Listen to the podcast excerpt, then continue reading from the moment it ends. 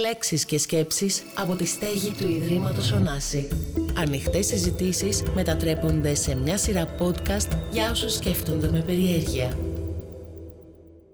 Αρχικά να σας καλωσορίσουμε ε, στη σημερινή μας συζήτηση. Μαζευτήκαμε σήμερα εδώ για να συζητήσουμε για την ε, πολιτισμική ταυτότητα και πιο συγκεκριμένα να διερευνήσουμε τα στοιχεία που ε, τέλει συνθέτουν και διαμορφώνουν ε, την πολιτισμική ταυτότητα μιας ομάδας ε, νέων ανθρώπων με διαφορετικές καταγωγές.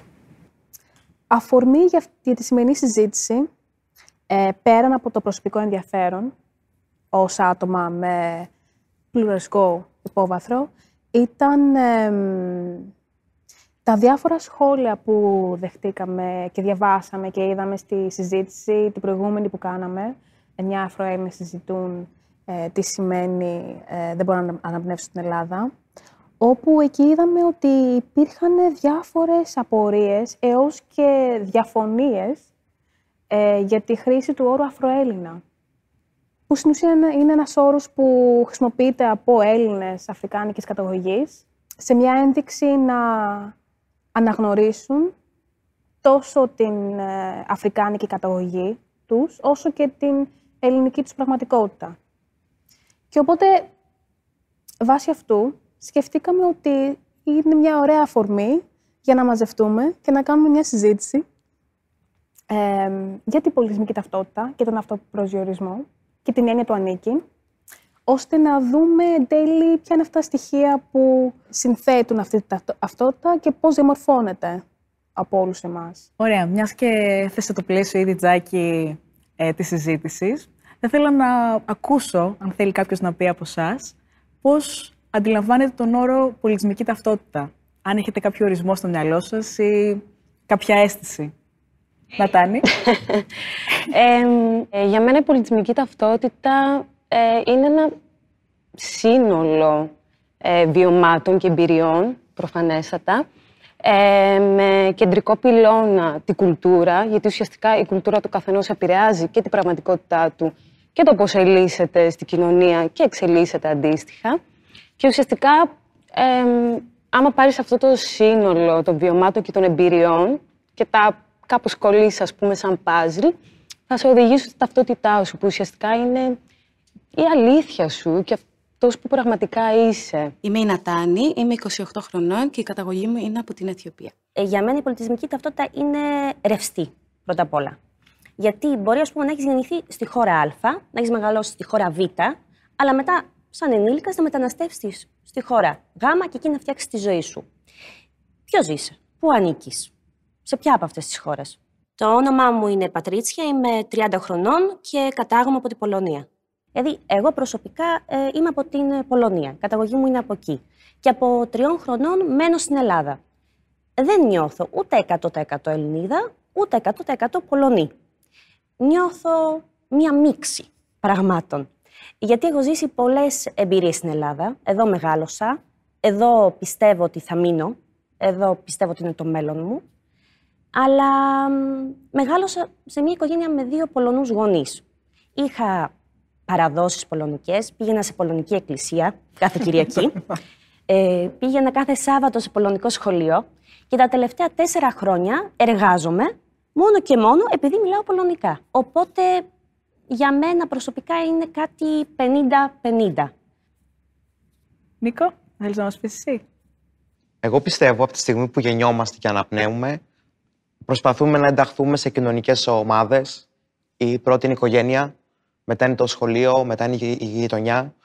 Οπότε πιστεύω αυτές οι ομάδες είναι τα πρώτα ερεθίσματα που μας δίνουν τον όρο πολιτισμική ταυτότητα Απλώς γενικότερα πιστεύω ότι είναι στο DNA του ανθρώπου να προσπαθεί να εντάζεται σε κοινωνίες και να αποκτά ένα ρόλο σε αυτή τη κοινωνία και να έχει ένα αντίκτυπο, ένα feedback από τους γύρω του. Εγώ προσωπικά αυτό το κατάλαβα όταν έφυγα από Ελλάδα και πήγα στο εξωτερικό και προσπαθούσα με νύχια και με δόντια να ενταχθώ σε μια κοινωνική ομάδα τελείως διαφορετική από τη δική μου, από εκεί πέρα που άνοικα, από εκεί πέρα που είχα μεγαλώσει, μια επαρχία της Ελλάδας. Δηλαδή στα 24 μου μετακόμισα στη Καραϊβική. Έφυγα από Ελλάδα 24 με 25 και ξαφνικά βρίσκομαι σε μικροσκοπικά νησιά με ανθρώπους με άλλο χρώμα, με άλλο πολιτισμό, με άλλη θρησκεία. Όλο αυτό με εγωίτευσε φυσικά πάρα πολύ και ένιωθα πολύ ενθουσιώδης να προσαρμοστώ και να γίνω ένα με την κοινωνία. Βασικά για να μπορέσω και εγώ να έχω μια νορμάλ καθημερινότητα, δηλαδή να αισθάνομαι νορμάλ με τους γύρω μου. Οπότε πιστεύω αυτό είναι το πρώτο πράγμα που συγκλώνησε και ταρακούνησε την πολιτισμική μου ταυτότητα μέχρι όπως ήταν στα 24 μου δηλαδή. Πάντα υπάρχει ένα μικρό κομμάτι μέσα μου που ξέρω ότι δεν είναι, δεν είναι ακριβώς το ίδιο με τους άλλους. Αλλά νιώθω καλά εξίσου και στις δύο χώρες. Αλλά όταν, ας πούμε, καλείσαι να τοποθετηθείς και να πεις από Πολλέ, πού πολύ είσαι; συχνά. Με ρωτάνε. Ναι. Είσαι Ελληνίδα ή Πολωνή; Με ρωτάνε οι, οι συγγενείς μου στην Πολωνία. Δηλαδή, πώς νιώθει, νιώθεις πιο πολύ Ελληνίδα ή πιο πολύ Πολωνή; Και τους λέω. Ε, σε αυτούς λέω νιώθω πιο πολύ Πολωνή, εδώ τους λέω νιώθω πιο πολύ Ελληνίδα. Ναι. Δηλαδή, προσπαθώ να, να τους ευχαριστήσω όλους κατά κάποιο τρόπο. Ξέρετε τι με προβληματίζει πάρα πολύ. Γιατί πάντα το ερώτημα είναι που σου αρέσει περισσότερο. Δεν καταλαβαίνω για ποιο λόγο πρέπει να επιλέξεις. Δηλαδή και πάντα πέφτει αυτή η ερώτηση. Πού σου αρέσει περισσότερο. Δηλαδή με το που, ας πούμε, η πρώτη ερώτηση από πού είσαι και μετά, μόλις ξεροκοπείς από πού είσαι, η δεύτερη αμέσως ερώτηση είναι πού σου αρέσει περισσότερο. Δεν καταλαβαίνω για, για ποιο λόγο πρέπει να επιλέξεις. Πρέπει να επιλέξεις. Πρέπει να ανήκεις κάπου. Η Α ή Β. Δεν μπορείς να είσαι λίγο απ' όλα. Πρέπει να είσαι κάτι συγκεκριμένο. Ειδικά όταν είσαι πιο μικρός, τώρα εμένα έχουν σταματήσει να με ρωτάνε με την ίδια συχνότητα τη συγκεκριμένη ερώτηση. Όταν ήμουν πιο μικρή ήταν ε, κάθε δεύτερη μέρα περίπου. Θα έχει υπερβολή. Όταν γνώριζε όμως καινούριους ανθρώπους, ήταν κάτι το οποίο περίμενες να έρθει κάποια στιγμή στη συζήτηση. Εμένα η άλλη ερώτηση που έρχεται μετά από όλες αυτές νομίζω είναι θα πήγαινες ποτέ πίσω να ζήσεις πάλι εκεί; Ενώ δεν Ναι, έχω ζήσει ναι, εκεί. ναι, ναι, ναι, ναι. Νομίζω είναι και αυτή η τρίτη ερώτηση που έρχεται μετά τις δύο πρώτες. Ονομάζομαι Άντα Τσαουσάη, είμαι 25 χρονών, ε, η καταγωγή μου είναι από την Αλβανία. Εγώ προσωπικά δεν έχω ζήσει. Κατάγομαι από την Αλβανία, αλλά δεν έχω ζήσει εκεί. Έχω μεγαλώσει στην Ελλάδα. Πήγαινα τα καλοκαίρια. Τα βιώματά μου είναι πολύ παρόμοια με τη Πατρίσιας. Οπότε το αν θα πήγαινα να μείνω μόνιμα εκεί, ναι, πάντα υπάρχει πιθανότητα. Όπως σε όλες τις χώρες του κόσμου υπάρχει πιθανότητα να πάω να ζήσω. Άρα αυτή η ερώτηση δεν ξέρω, πάντα με κουμπλάρει λίγο. Εμένα περισσότερο κάποιες φορές με κάνει να αισθάνομαι ανεπιθύμητη. Εσένα σε έχουν ρωτήσει καθόλου ελληνικό όσο ήσουν στη Γαραϊβική, για παράδειγμα; Το ίσως θα έχεις αισθανθεί. Εμείς, εντάξει, έχουμε ένα συγκεκριμένο background και είναι κάποια πράγματα κάπως πιο αναμενόμενα. Αλλά εσένα, ας πούμε, σε έχουν φέρει σε αυτή την. Ε, βασικά το πρώτο εννιάμινο στα Barbados, που ήταν και βάση μου, ήταν αρκετά δύσκολο. Το να βλέπεις ένα λευκό αγόρι στις γειτονιές των Barbados να περιτριγυρίζει έτσι, με κοιτάγαν σαν εξωγήινο λίγο. και ήταν λίγο δύσκολο, ότι γιατί είσαι εδώ, τι ήρθες να κάνεις. Μου είπαν πήγαινε πίσω στη χώρα σου, αρκετοί, η πλειοψηφία θα έλεγα. Ε, γενικότερα, οι περισσότεροι πίστευαν ότι είμαι ή από Αγγλία ή από Ισπανία ή από Γαλλία, από μεγάλες ε, ευρωπαϊκές χώρες. Και εγώ τους έλεγα, παιδιά, είμαι από Ελλάδα. Τους έλεγα. Μου λέγανε άλλοι, πού είναι αυτό; Οι άλλοι μου λέγανε ότι στη Ελλάδα. Τους έλεγα, ναι. Μου λένε, εκεί δεν είναι όλοι. Είχαν δει τους 300 με το Λεωνίδα. Και νομίζαν πως είναι όλοι θηρία. Τους έλεγα, δεν είναι όλοι έτσι. Υπάρχουν και μικροκαμωμένοι Έλληνες. Θεωρείτε ότι υπάρχουν στοιχεία που σας ε, δημιουργούν κάποια σύγκρουση μέσα σας. Είμαι γέννημα θρέμα Αθηνά, όπως ανέφερα και προηγουμένως, και εννοείται δηλαδή πολλά πράγματα της Ελλάδος είναι δικά μου κομμάτια. Και π- ίσως και πολύ παραπάνω και από τα κομμάτια της Αιθιοπίας, ας πούμε. Από εκεί και μετά ήμουν σίγουρα σε μια άρνηση, επειδή προγραμματίστηκα στη σκέψη ε, και στην ιδέα του ότι δεν είσαι Ελληνίδα και δεν είσαι Ελληνίδα. Αυτό έπρεπε δηλαδή σίγουρα να πω και εγώ ίδια στον εαυτό μου πως είσαι Ελληνίδα, ε, έχεις πράγματα, σε εκφράζει η κουλτούρα η ελληνική ως ένα σημείο πάντα. Ε, αυτό, ναι. Και ήταν σίγουρα κάτι αρκετά δύσκολο δηλαδή, ναι, και χρονοβόρο. Εγώ είμαι από δύο διαφορετικές κουλτούρες. Τρίτη είναι η Ελλάδα, γιατί οι γονείς μου είναι από δύο διαφορετικές χώρες. Η μητέρα μου είχε μια κολλητή, η οποία τα είχε με τον κολλητό του πατέρα μου. Και ο πατέρας μου ήθελε τη μητέρα μου από την αρχή, από ό,τι έχω καταλάβει. Και την ήθελε και την κυνηγούσε και η μητέρα μου δεν τον ήθελε καθόλου. Και σε κάποια φάση η μητέρα μου γύρισε και του είπε ότι κόψει το, δεν θέλω τίποτα να κάνω με σένα. Και δεν του μίλησε ωραία. Και γύρισε η κολλητή της και της είπε ότι δεν του μίλησες ωραία, οπότε πρέπει να ζητήσεις συγγνώμη και δεν ήταν σωστό αυτό που έκανες. Και γύρισε και του είπε συγγνώμη και κάπως έτσι ξεκίνησε το love story τους. Η μητέρα μου δεν ήθελε το πατέρα μου στην αρχή λόγω της καταγωγής του και νομίζω φοβόταν πιο πολύ την διαφορά. Καθώ μεγάλωνα, βασικά όχι. Πριν στο δημοτικό δεν ήθελα καθόλου επαφή με τη κουλτούρα του πατέρα μου. Ήμουνα, ε, είχα, ήμουν ρατσίστρια, ξέρω εγώ, στο δικό μου αυτό, κατά κάποιο τρόπο. Αλλά νομίζω πως ο λόγος που δεν ήθελα καθόλου επαφή με τη κουλτούρα του πατέρα μου ήταν επειδή καθώς πήγαινα σε ελληνικό σχολείο ε, βίωσα και εγώ ρατσισμό και ήταν πιο πολύ το είσαι μαύρη, δεν ήταν ότι είσαι από τις Φιλιππίνες. Οπότε το είσαι μαύρη και είσαι μαύρη με έκανε πιο πολύ να μισώ αυτό το κομμάτι. Και ναι. Και γι' αυτό δεν ήθελα καθόλου επαφή με αυτό. Και μετά έβαλα ράστα. Δεν θυμάμαι τι έγινε, αλλά θυμάμαι τη μέρα εκείνη ήμουν πάρα πολύ χαρούμενη με τον αυτό μου. Και τώρα είμαι πάρα πολύ καλά. Ενώ ότι αγαπώ και τις δύο κουλτούρες. Ίσα. Με τον πατέρα μου δεν έχω κάνει ποτέ τη συζήτηση για το ρατσισμό που έχω βιώσει, ούτε για το ρατσισμό που έχει βιώσει και πάντα, ε, πάντα πήγαινε στη μητέρα μου για αυτή τη συζήτηση. Ενώ πιστεύω ότι με τον πατέρα μου θα ήταν πιο εύκολο να ταυτιστώ και αυτός να ταυτιστεί μαζί μου λόγω του χρώματό μας. Γεια σας, είμαι η Μεστίσα, είμαι 21 και είμαι από τις Φιλιππίνες και την Ιγυρία, αλλά έχω γεννηθεί και μεγαλώσει εδώ στην Αθήνα και στην Ελλάδα. Υπήρχαν δυσκολίες, δηλαδή σε, κα... σε κάποιες φάσεις, γιατί σπίτι ε, μέσα στο σπίτι βίωνα άλλη κουλτούρα, άλλο πολιτισμό, ενώ έξω διαφορετικά. Οπότε έπρεπε να μοιράσω κάπως το βάρος ή να βρω την ισορροπία σε αυτό και στις συζητήσεις και το πώς θα σκεφτώ ή ποια θα είναι τα βήματα ε, μετά. Σε βάθος χρόνου αρχίζεις και καταλαβαίνεις ότι όλα αυτά είναι, είναι κάπως ελεύθερα. Δηλαδή, αποτελείς, ε, είσαι ένας άνθρωπος του κόσμου. Με λένε Μοχάμεντ Μπελχέντι, είμαι 27 ετών και κατάγομαι από την Ισία. Η αλήθεια είναι ότι πιστεύω ότι αυτό το πρώτο στάδιο της προσαρμογής και του να ενταχθεί στην κοινωνία, ότι πέρασαν πιο έντονα οι γονείς μου, παρότι εγώ, γιατί εγώ δεν, δεν τα θυμάμαι. Ε, ωστόσο, κάποια πράγματα νομίζω ότι όντως γίνανε, όπως είναι το να... Ε, τα αλβανικά μας ονόματα είναι αρκετά δύσκολα π.χ. Άρα ε, και οι γονείς μου και εγώ έχουμε ένα πιο εύκολο μικρό όνομα ώστε να μπορείς να είσαι στην ελληνική κοινωνία και να μην πρέπει κάθε λίγο και λιγάκι να λες ότι το όνομά μου ε, είναι έτσι. Σε ποια γλώσσα σκέφτεσαι; Σε ποια γλώσσα σκέφτομαι; Αυτό είναι καλή ερώτηση. Νομίζω και στις δύο. Και στις δύο. Βασικά όπου, όπου φέρει, ε, νομίζω είναι όπου φέρει ε, καλό αποτέλεσμα. Και όμορφο αποτέλεσμα. Άρχισα να μιλάω φιλιππινέζικα με τη μητέρα μου στα 11 μου, γιατί ξεκίνησα να βλέπω πάρα πολλές φιλιππινέζικες σειρές. Και κάθε φορά που έβλεπα, τη έλεγα να μου τα μεταφράζει για να καταλαβαίνω και έτσι έμαθα φιλιππινέζικα. Εγώ αυτό που θα ήθελα να αναδείξω είναι ότι πιστεύω ότι τα παιδιά που είναι δεύτερης γενιάς μετανάστες δεν είναι τόσο σύγκρουση, αλλά είναι πίεση. Το να είμαστε καλύτεροι, το να είμαστε τα καλά παιδιά. Επειδή οι γονείς μας θυσίασαν τόσα πολλά πράγματα, εμείς πρέπει να γίνουμε καλύτεροι και να αποδείξουμε ότι μπορούμε. Αυτό βάζει μια έξτρα πίεση στην αναζήτησή μας. Ένα κοινό στοιχείο στην ελληνική και στην πολωνική κουλτούρα είναι ο θεσμός της οικογένειας. Ε, θεωρείται ιερός. Οι άνθρωποι φροντίζουν να έχουν καλές και στενές σχέσεις με την οικογένειά τους, όπου βρίσκουν και τη στήριξη όποτε την χρειάζονται.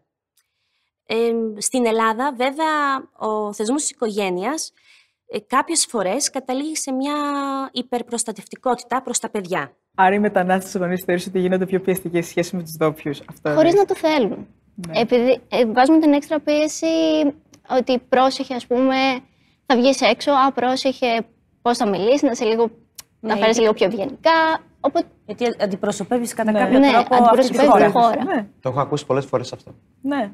Εμένα μου το έλεγαν επιλέξεις. Είσαι πρεσβύρα της χώρας σου. Οπότε δεν μου αφήναν κάποιο έτσι θολό το σημείο. Ήταν ξεκάθαρο. Θέλω να κάνω άντι σε αυτό που είπε ότι και εγώ νομίζω πως π.χ. ο πατέρας μου, είναι παράδειγμα αυτό, π.χ. ο πατέρας μου ε, θέλει πάντα να είναι αντιμένα καλά ή να, να είναι πάντα καλά εμφανίσιμο στον κόσμο, γιατί σκέφτεται ότι πάντα ε, είμαι σκουρόχρωμο. Αυτό είναι το πρώτο πράγμα που θα παρατηρήσουν. Οπότε πρέπει πάντα να είναι καλά ντυμένος για να μην, να μην το βάλουν σε ένα κουτί αμέσως, ξέρω εγώ. Και νομίζω πως αυτή την πίεση μου, μου έχει βάλει και αυτός, χωρίς να το καταλαβαίνει, ούτε εγώ να το καταλαβαίνω. Αλλά τώρα που μεγάλωσα, έχω καταλάβει ότι γι' αυτό πρέπει πάντα να είμαι καλά ντυμένη και να μιλάω πιο σεβαστά ή να, με πιο, να, είμαι πιο, να έχω πιο πολύ σεβασμό για το γύρο μου και τους άλλους ανθρώπους, γιατί πάντα θα φοβάμαι ότι θα με βάλουν στο ίδιο κουτί, ξέρω εγώ, με τους άλλους ανθρώπους, κατά κάποιο τρόπο. Ή στο τε- στερεότυπο. Αυτό. Ποιους άλλους ανθρώπους; Ε, ενώ οι, οι ντόπιοι εδώ, ότι. Δεν ξέρω πώς να το εξηγήσω. Ότι άμα Ε, π.χ. έχουν μια αρνητική εμπειρία, Ναι. ε, από εσένα μετά θα πούνε Α, είναι Α, η χωρίς μια τάδε, κοπέλα ναι. και είχε φερθεί έτσι, οπότε όλοι είναι έτσι. Και... Είναι όλοι έτσι. Απλά αυτό που πιστεύω είναι ότι όταν κάνεις κάτι καλό, είσαι η Ελληνίδα με καταγωγή από εκεί. Αλλά όταν, κάνει- όταν κάποιος κάνει κάτι κακό, είσαι απλά από εκεί. Δεν φεύγει το ελληνικό κομμάτι τώρα που είμαστε στην Ελλάδα. Αντίστοιχα και στις άλλες χώρες φαντάζομαι. Ότι το κακό αμέσως συνδέεται με τη χώρα καταγωγής σου, ενώ αν κάνεις κάτι καλό, σε εισαγωγικά όλα αυτά, καλό και κακό, ε, είσαι Ελληνίδα. Έχετε αισθανθεί ποτέ σαν μήχανα με το να αποκαλείτε τους εαυτούς σας Έλληνες ή Ελληνίδες σε, στη ζωή σας, στις μετακινήσεις σας; Εννοείται. για πες. ναι, φούλη, 100%. Και βασικά η αλήθεια είναι η πρώτη φορά που με ουσιαστικά αποκάλεσαν και Ελληνίδα ήταν όταν ζούσα στην ε, Γαλλία που είχα πάει ενός προγράμματο, μέσω ενός προγράμματος ανταλλαγής φοιτητών, τέλος πάντων, όταν ήμουν ακόμα στο προπτυχιακό. Και τους έλεγα το background και τους έλεγα είμαι από Αιθιοπία, γιατί είχα συνηθίσει να λέω πως είμαι από Αιθιοπία. Και μου λέγανε πώ και έκανες τόσο μακρύ ταξίδι και ήρθε στη Γαλλία από την Αιθιοπία και κάτι τέτοιες ερωτήσεις. Και τους έλεγα Όχι, έχω γεννηθεί στην Ελλάδα, μεγαλώσει, αλλά είμαι από Αιθιοπία. Α, και μου λέγανε Άρα είσαι Ελληνίδα. Εντάξει, ήταν κάπως ένα σοκ η αλήθεια είναι. Δεν ξέρω γιατί. Γιατί, ναι, ήταν πολύ περίεργο, πάρα πολύ περίεργο και αυτό μου έχει μείνει και μέχρι σήμερα. Δηλαδή, δεν μπορώ 100% με αυτοπεποίθηση να με πω Ελληνίδα. Δεν ξέρω. Ναι. Αλλά περιγράφεις και το ότι- ότι στην ουσία συνειδητοποίησες ότι Αυτή ήταν, ναι. η συνειδητοποίηση ήταν όταν πήγες έξω. Ε, ναι, ναι. Η συνειδητοποίηση ήταν όταν πήγα έξω. Που και αυτό είναι αρκετά ακραίο, η αλήθεια είναι. Ναι. Το γεγονός του ότι είμαι μια γυναίκα από την Αφρική και συγκεκριμένα από την Αιθιοπία σίγουρα επηρεάζει την καθημερινότητά μου ε, και πόσο μάλλον στην Ελλάδα, η οποία Ελλάδα εντάξει δεν είναι και τόσο... Ε, είναι πολύ πολιτισμική, σίγουρα, αλλά δεν είναι σε βαθμό που είναι κάποιες άλλες χώρες, ας πούμε. Βλέπε Αγγλία, για παράδειγμα. Ε, από εκεί και μετά έχω... ε, Έχω αντιμετωπίσει διάφορα σκηνικά δηλαδή στη ζωή μου. Ε, όπως για παράδειγμα πολλές φορές μπορεί ε, να με καλέσουν για κάποια δουλειά, να με ακούσουν στο τηλέφωνο, ε, άπτε στα ελληνικά. Άμα κλείσει τα μάτια σου δεν καταλαβαίνεις καν ε, πώς έχω την εμφάνιση που έχω. Ε, και μετά όταν πάω για παράδειγμα στη δουλειά ή στη κάθε δουλειά, ε, ξέρεις υπάρχει μια...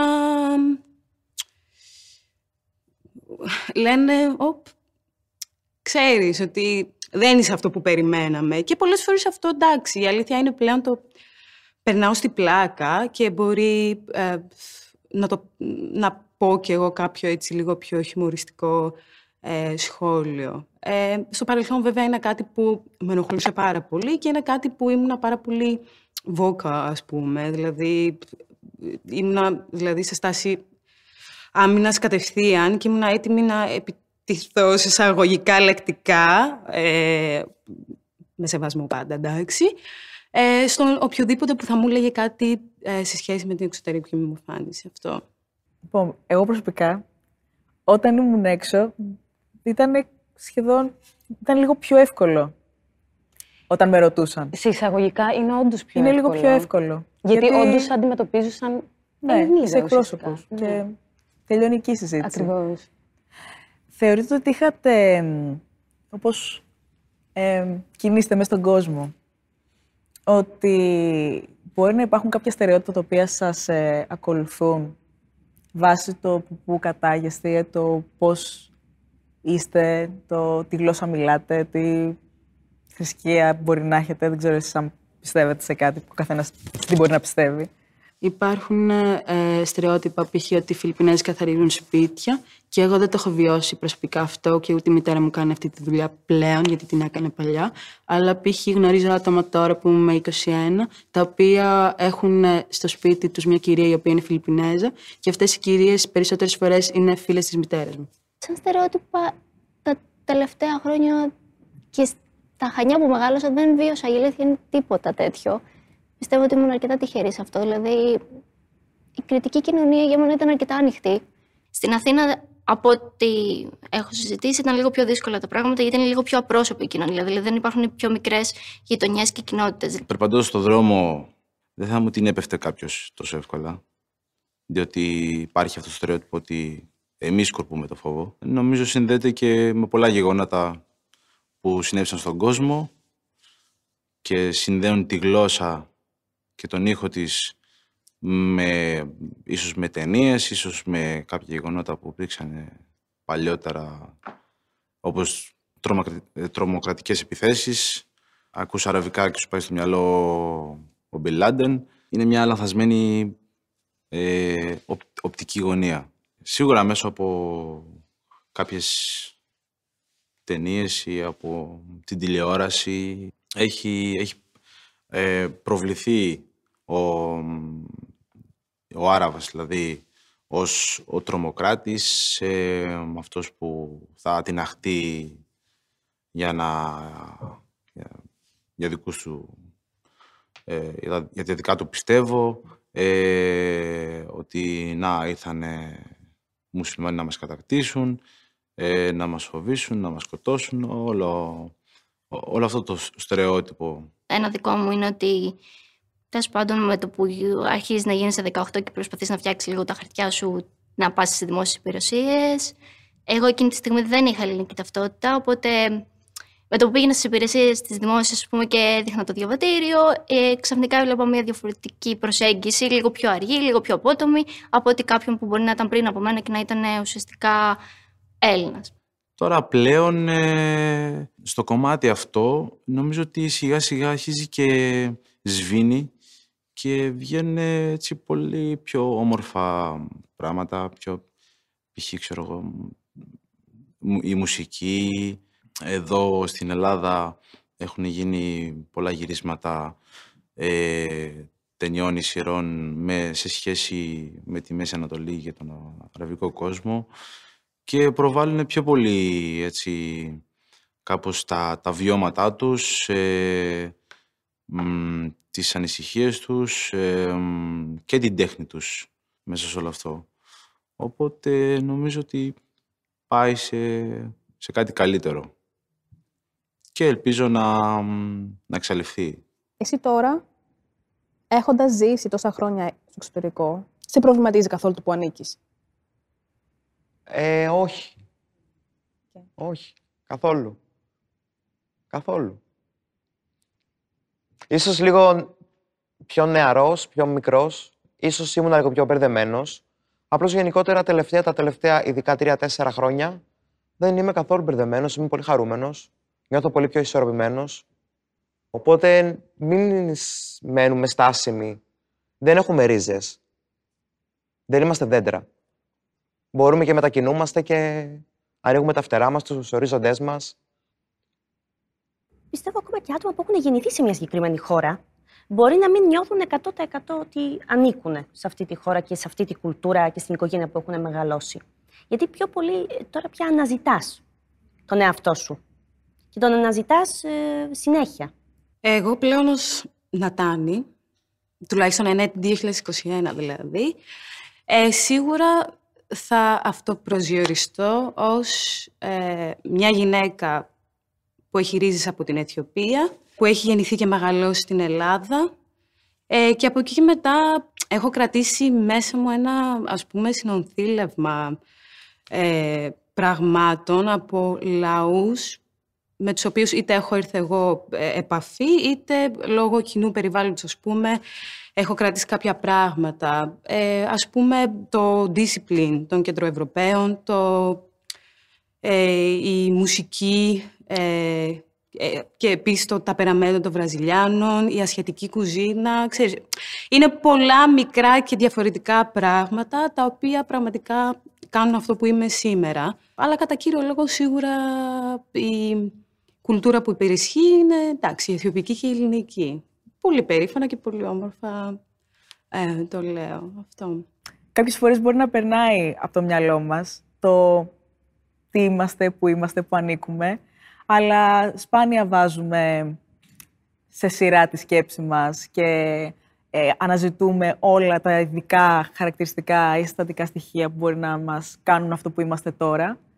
Ε, πιστεύουμε ότι είναι κάτι δυναμικό και γι' αυτό θέλουμε, θέλαμε να κάνουμε, θέλησαμε να κάνουμε αυτή τη συζήτηση.